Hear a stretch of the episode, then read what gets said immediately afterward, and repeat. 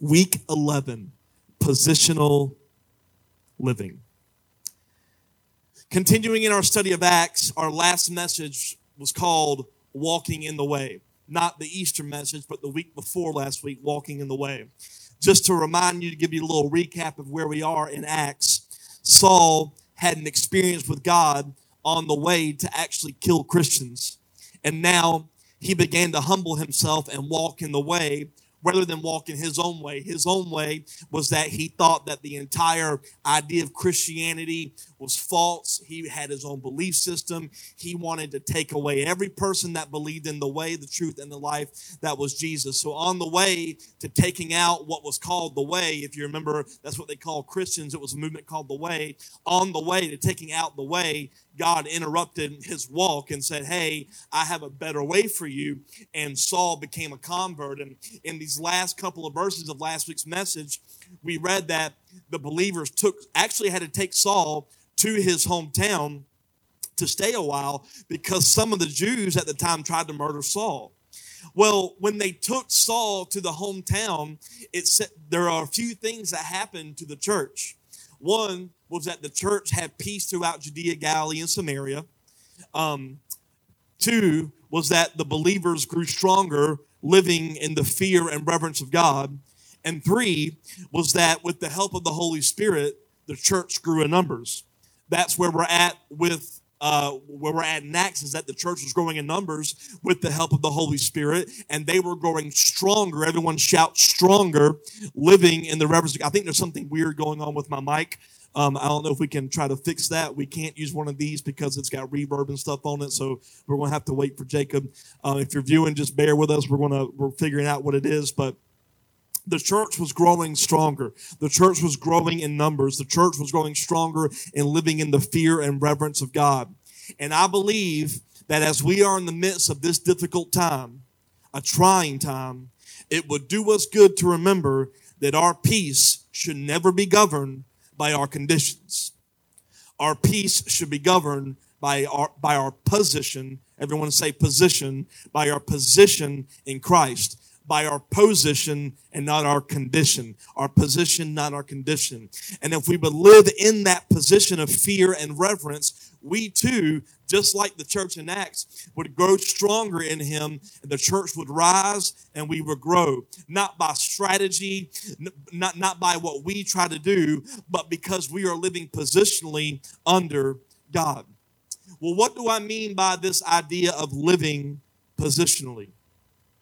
When you are saved, you are no longer viewed by the Father based on your sin. Now, there is still judgment passed. I think the worst theology we can preach in the church is that we're not judged. There is judgment, but it's a different kind of judgment. We are no longer getting the kind of judgment that is an eternal judgment of death or life when we are saved by the blood of Jesus. But now there is a judgment that is more so consequence and conviction. It's that you are living in your position as a child of God in the right standing of God, or are you living based off of your condition? Are you living in the position of a righteous son or daughter of God, or are you living in based off of your condition?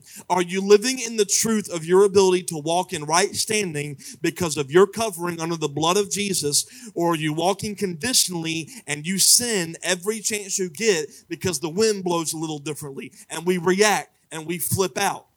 Because see, God no longer judges, oh, they sin, so they're going to hell. No, no, no. You're saved by grace. We embrace that. We're covered under the blood. We're saved. We are saved. We are we are now judged uh, unto death by our salvation, our covering in the blood. If we're saved, sure, eternity in Christ. But there is a judgment based off of what we're doing with what we now have.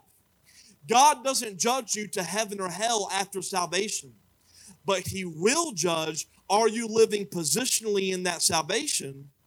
Or are you still living conditionally? And instead of living as a child of God, you're living as in the state you were before you saw salvation.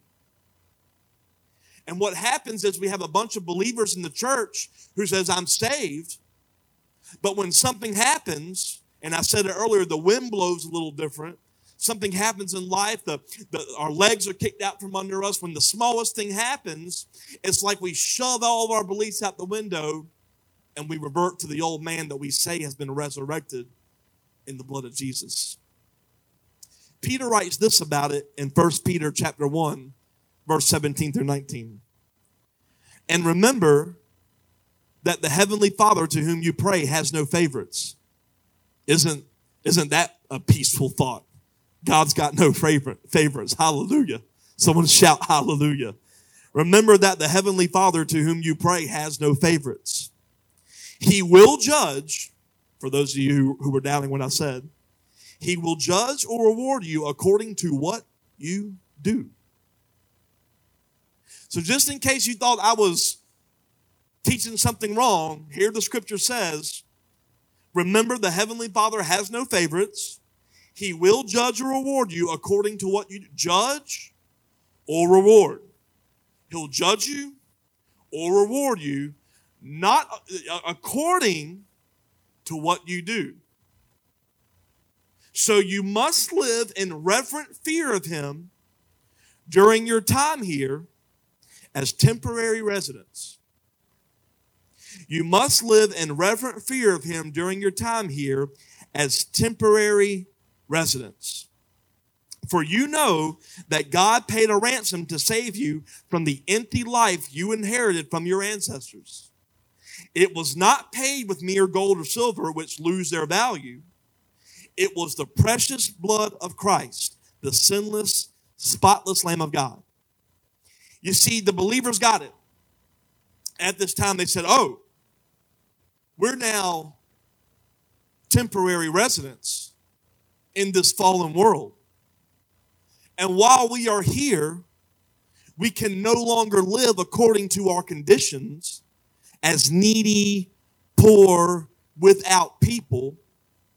We're no longer going to live by our conditions of we are sinful or the condition of we're being tossed to and fro by the winds and the waves, by life's chaos. No, no, no. We're no longer going to live by those conditions because we're temporary residents here. And as temporary residents here, we have a calling to live differently.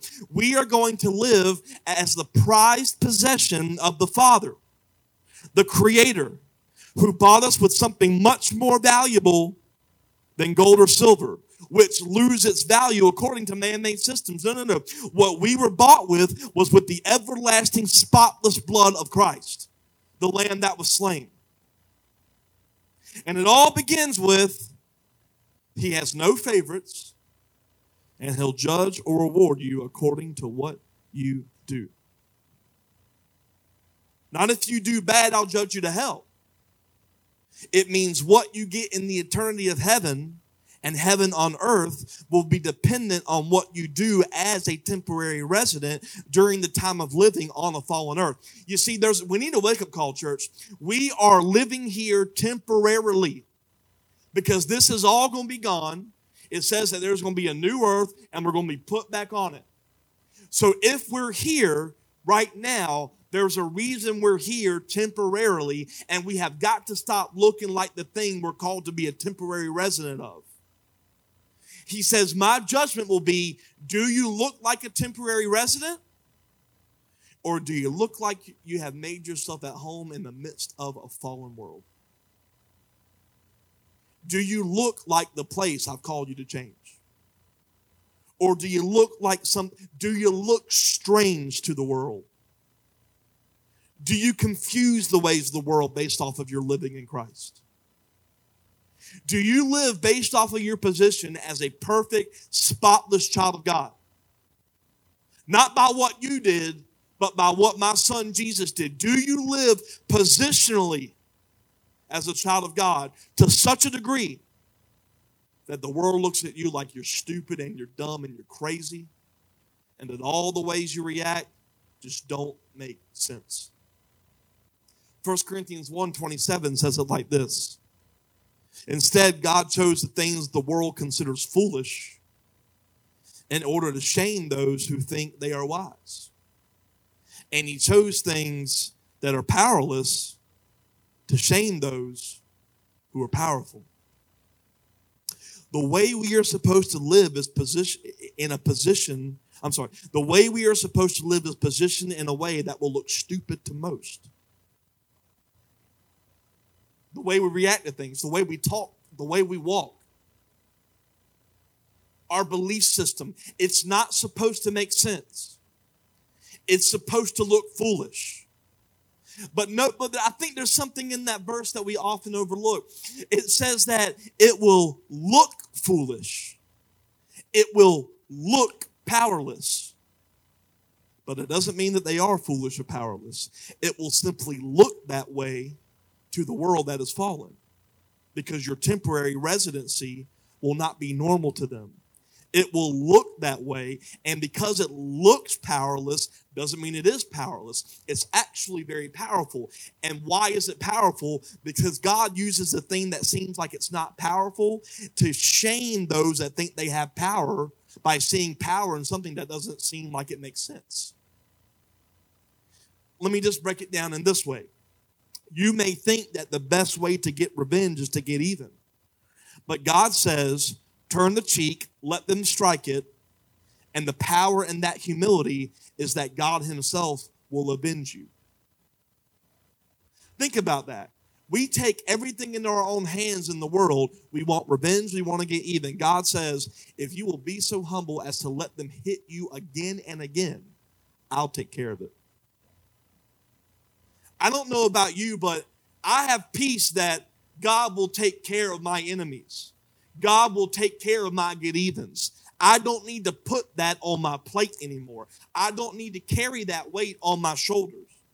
It may look stupid to you that someone cuts me down and I keep taking it and I don't react. But God uses something that doesn't look powerful and works it in the most powerful way and it makes them look stupid and it shames them in what they thought was stupid in the first place. Think about the idea of giving. It's stupid to tithe in the midst of a time where we're all depending on a stimulus check. And God says, I will take something that looks stupid and multiply in a time where it seems like there's nothing to be multiplied. But where is your faith? Are you living positionally, saying, I'm going to put my seed into the ground let God bless it? Or are you living conditionally? Well, I can't give right now because I'm laid off. Position or condition? Am I talking to anybody? We live conditionally. We freak out. We flip out. We, we, we put up all these things around us because we are so scared that something's going to happen, and we forget to live in the position that we are not lenders, we are not the borrowers, but everyone's trying to borrow everything right now. Where is our faith gone? Positional living. And living positionally under that is hard. It's hard to live positionally under this idea as temporary residents. It's hard to live in this idea that God has no favorites and He's going to judge what I do, and I've got to live as holy and I've got to live as perfect. That's a big call. So, a few verses before this, Peter actually gives us some things to consider. In 1 Peter 1 13 to 16, he says this So prepare your minds for action and exercise self control. Prepare your minds for action and exercise self control. Put all of your hope in the gracious salvation that will come to you when Jesus Christ is revealed to the world. So you must live as God's obedient children. Don't slip back in your old ways of living to satisfy your own desires. I'm going to read that part again. Do not slip back into your old ways of living to satisfy your own desires. You didn't know any better back then. Scripture. You didn't know any better back then, but now you must be holy in everything you do. Not some things, not most things, but everything you do. I get so sick of Christians saying, let me get that one. No, no, no. You must be holy in everything you do, just as God who chose you is holy. For the scriptures say, You must be holy because I am holy. Peter says, Now that you know who you are positionally as children of God, you've got to live like it. So, and the question is, well, how do I live like I'm perfect and holy when everyone knows good and well I'm not perfect and holy? How am I supposed to be holy in everything you do? How can I be holy in everything? Number one, we just read it prepare your minds for action and exercise self control. Another version says this gird up your loins of your mind and be sober. In other words, get rid of loose and sloppy thinking. We've got too many people with loose and sloppy thinking. Bring your mind under the control and in submission to God. Set your mind on things above and get it off of anything else. The way you live holy is set your mind on one thing. Get it in get gird up your prepare your minds for action. Everywhere you go, be ready. When you go to the grocery store, am I ready to hear from God? Or am I too busy trying to look at six feet rules? Prepare your minds. Are you so busy trying to find the last pack of toilet paper, but you missed out on the person who is literally panicking with depression because you were not preparing your mind for action in the moment of a ministry opportunity? Exercise self control. Be sober. Get disciplined so that you avoid extremes in your emotions. Get to the place where your emotions no longer control you.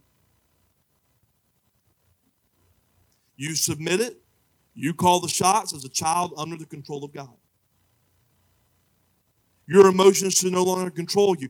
Get disciplined to avoid extremes and be submitted to what God wants in a moment. Prepare your minds, exercise self control.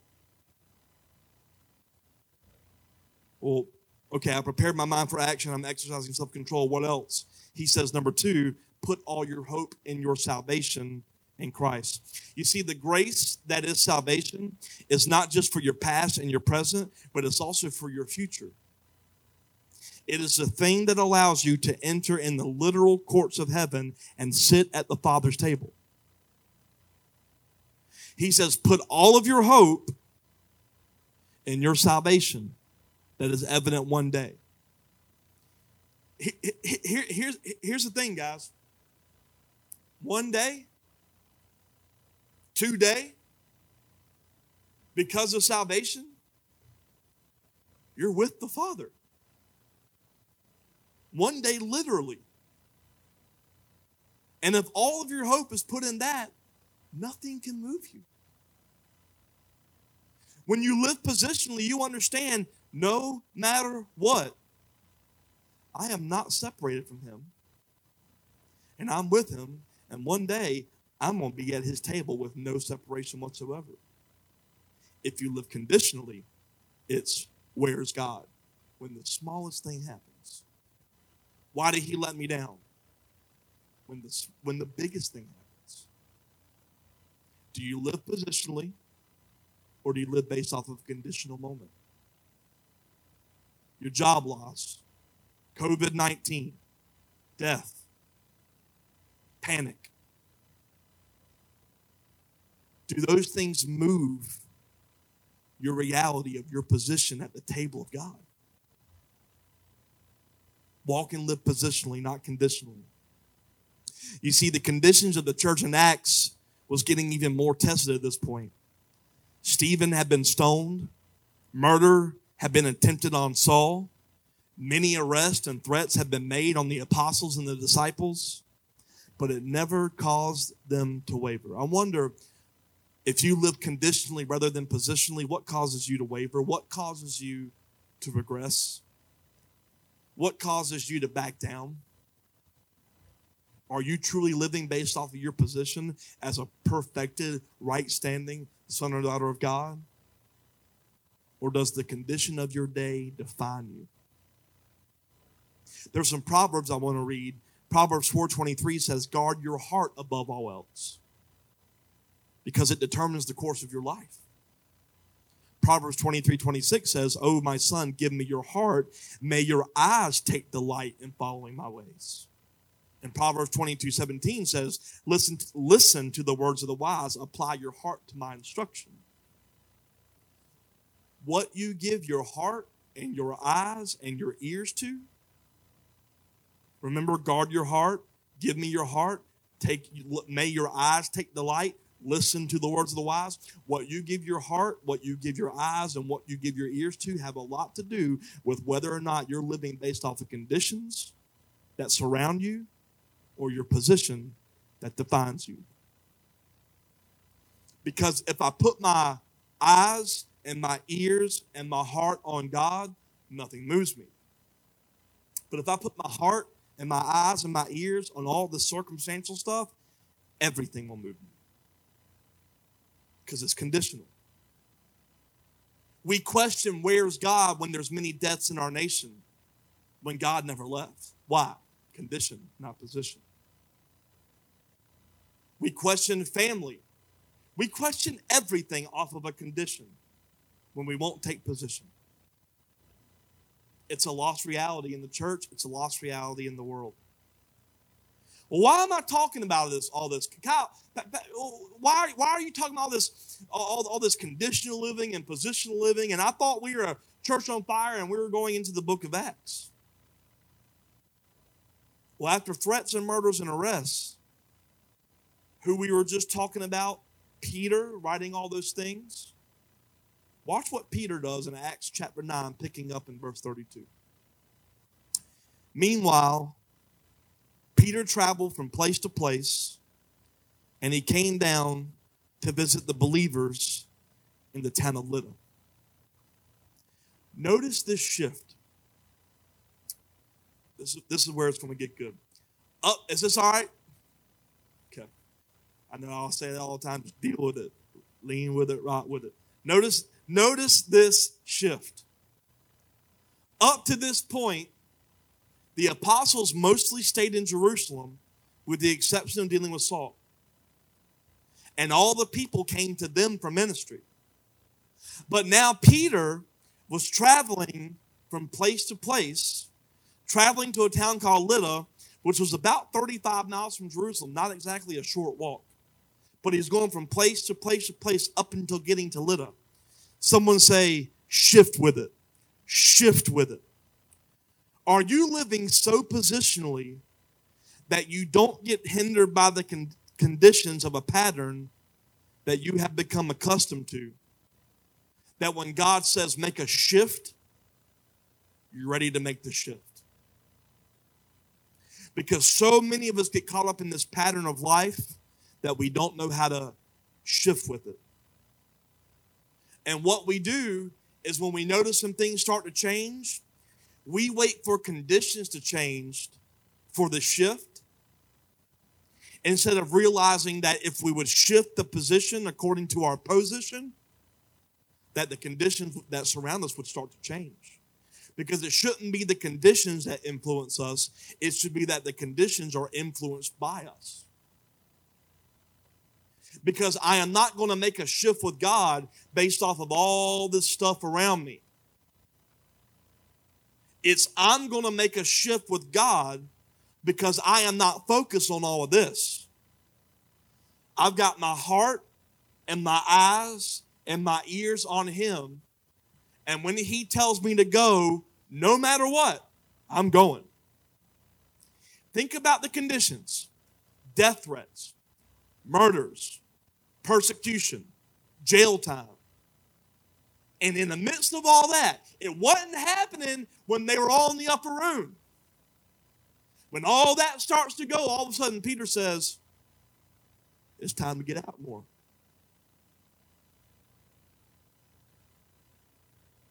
Because he was not looking at the conditions of, hey, church, let's strategize.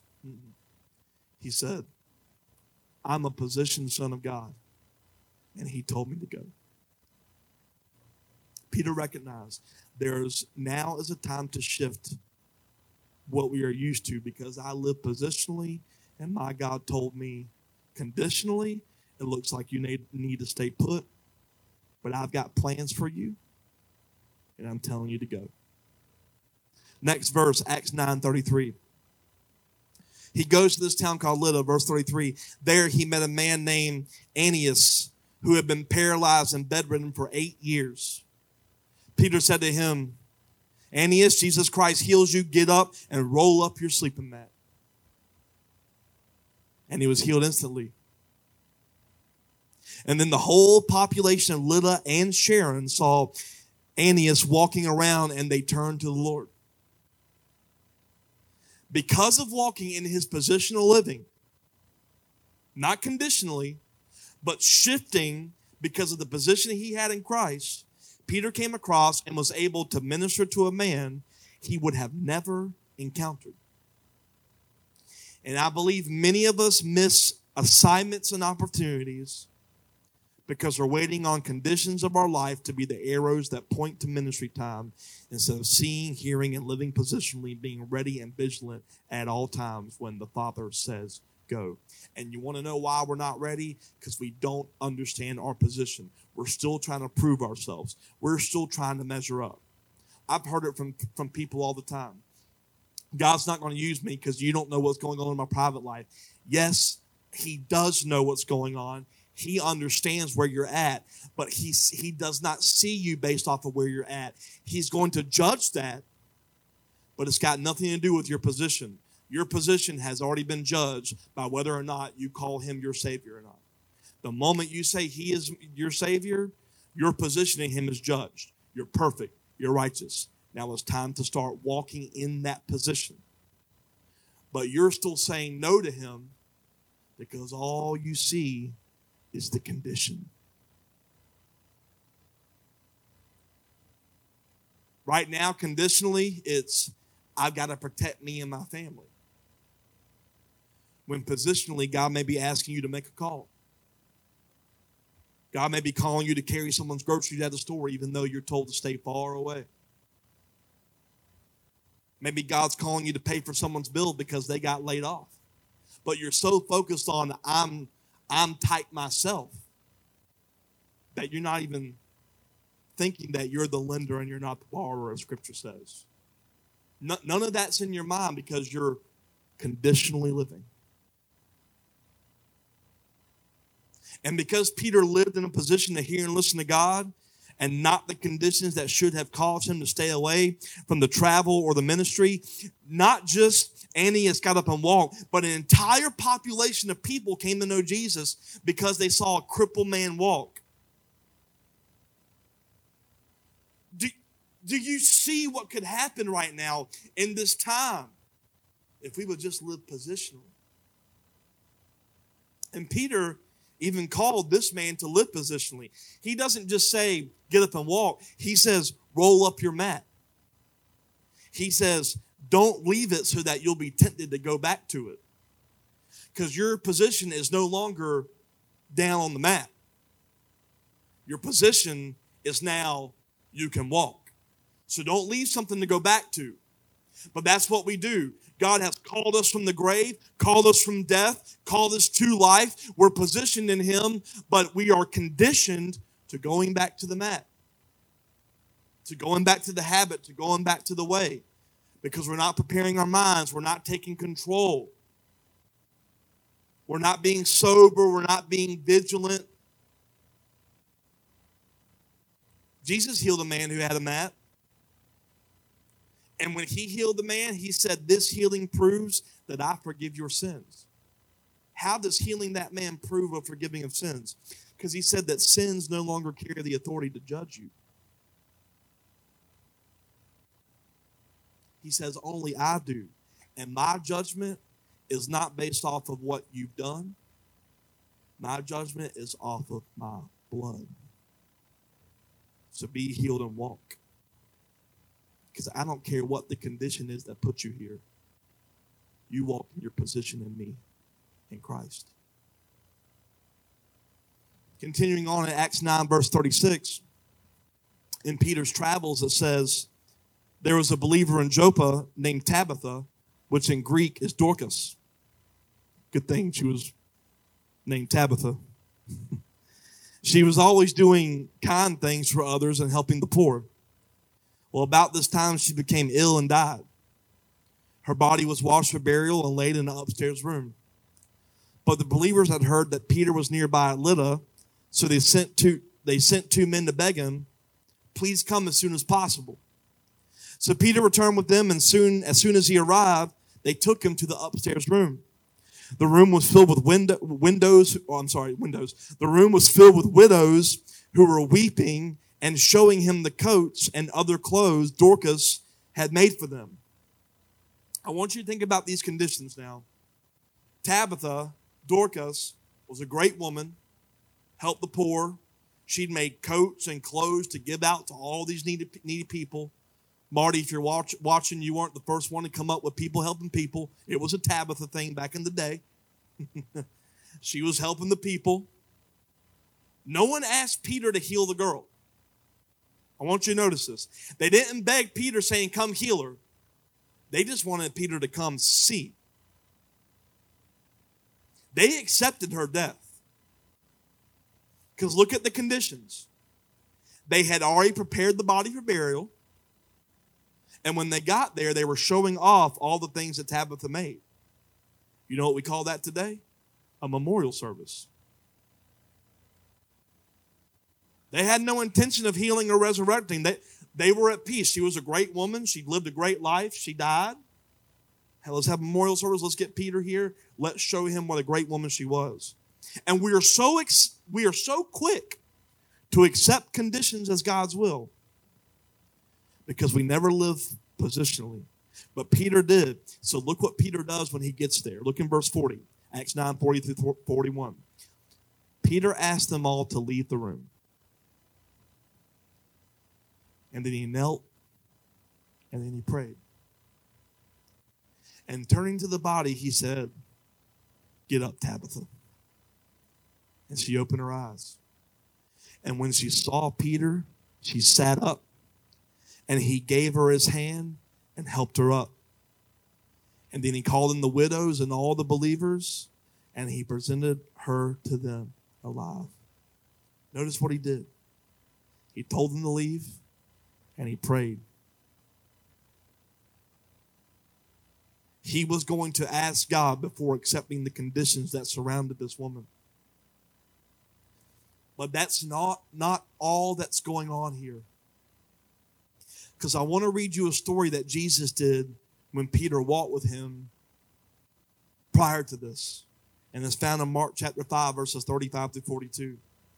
This is speaking about Jesus. While he was still speaking to her, messengers arrived from the home of Jairus, the leader of the synagogue. And they told him, Your daughter is dead. There's no use troubling the teacher now, referring to Jesus. But Jesus overheard them and said to Jairus, Don't be afraid, just have faith.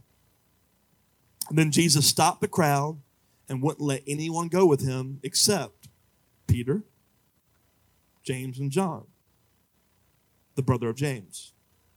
When they came to the home of the synagogue leader, Jesus saw much commotion and weeping and wailing.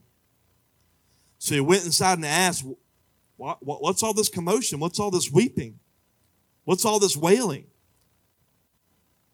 The child isn't dead, He's only asleep. The crowd laughed at him. So look what happens. Jesus made them all leave. And he took the girl's father and mother and his three disciples into the room the girl was lying. Holding her hand, he said to her, Talitha koum, which means little girl, get up. And the girl, who was 12 years old, immediately stood up and walked around. They were overwhelmed and totally amazed. Do you see it? Jesus told them to leave. Peter told them to leave. Jesus said to the little girl, Get up. Peter said, Tabitha, get up. You see, Peter wasn't led by the conditions of let's just accept this as truth. Peter was being led positionally not by what his mind was conditioned to believe was possible, but by the example that Jesus led him in. Peter simply walked in the way that Jesus led him to walk. Positionally, as a child of God, holding the authority of heaven in all he was. And in 40 verses 42 and 43 of Acts chapter 9, when Tabitha got up, it says the news spread through the whole town and many believed in the Lord. And Peter stayed a long time in Joppa, living with Simon, a tanner of hides. Peter had gotten to a place where he was no longer concerned with condition, and he wasn't going to accept anything that was conditional. He had one thing on his mind and his heart and his ears. He wasn't going to listen to weeping. He wasn't going to listen to wailing. He wasn't going to listen to the fact that this guy on the ground was crippled. He wasn't going to have all that. He wasn't going to let conditions tell him where to go or what to do or what to accept. He said, I'm going to live positionally. I'm going to look at what Jesus taught me and what he did, and I'm going to ask and I'm going to kneel down and I'm going to pray. And if that man's supposed to walk, I don't care how long he's been down, he's going to walk. And if that woman's supposed to live, I don't care how good it was. I don't care how much they prepared her body for burial. I don't care how great memorial service it was. If she's supposed to live, I'm going to tell her to get up just like Jesus taught me. I am not going to live based off my conditions. I'm going to live in my position as a son or daughter of God who holds the authority of the kingdom of heaven in my hand. I may not be perfect, I may mess up all the time. That may be my condition, but it does not affect my position. And I'm going to start walking by it.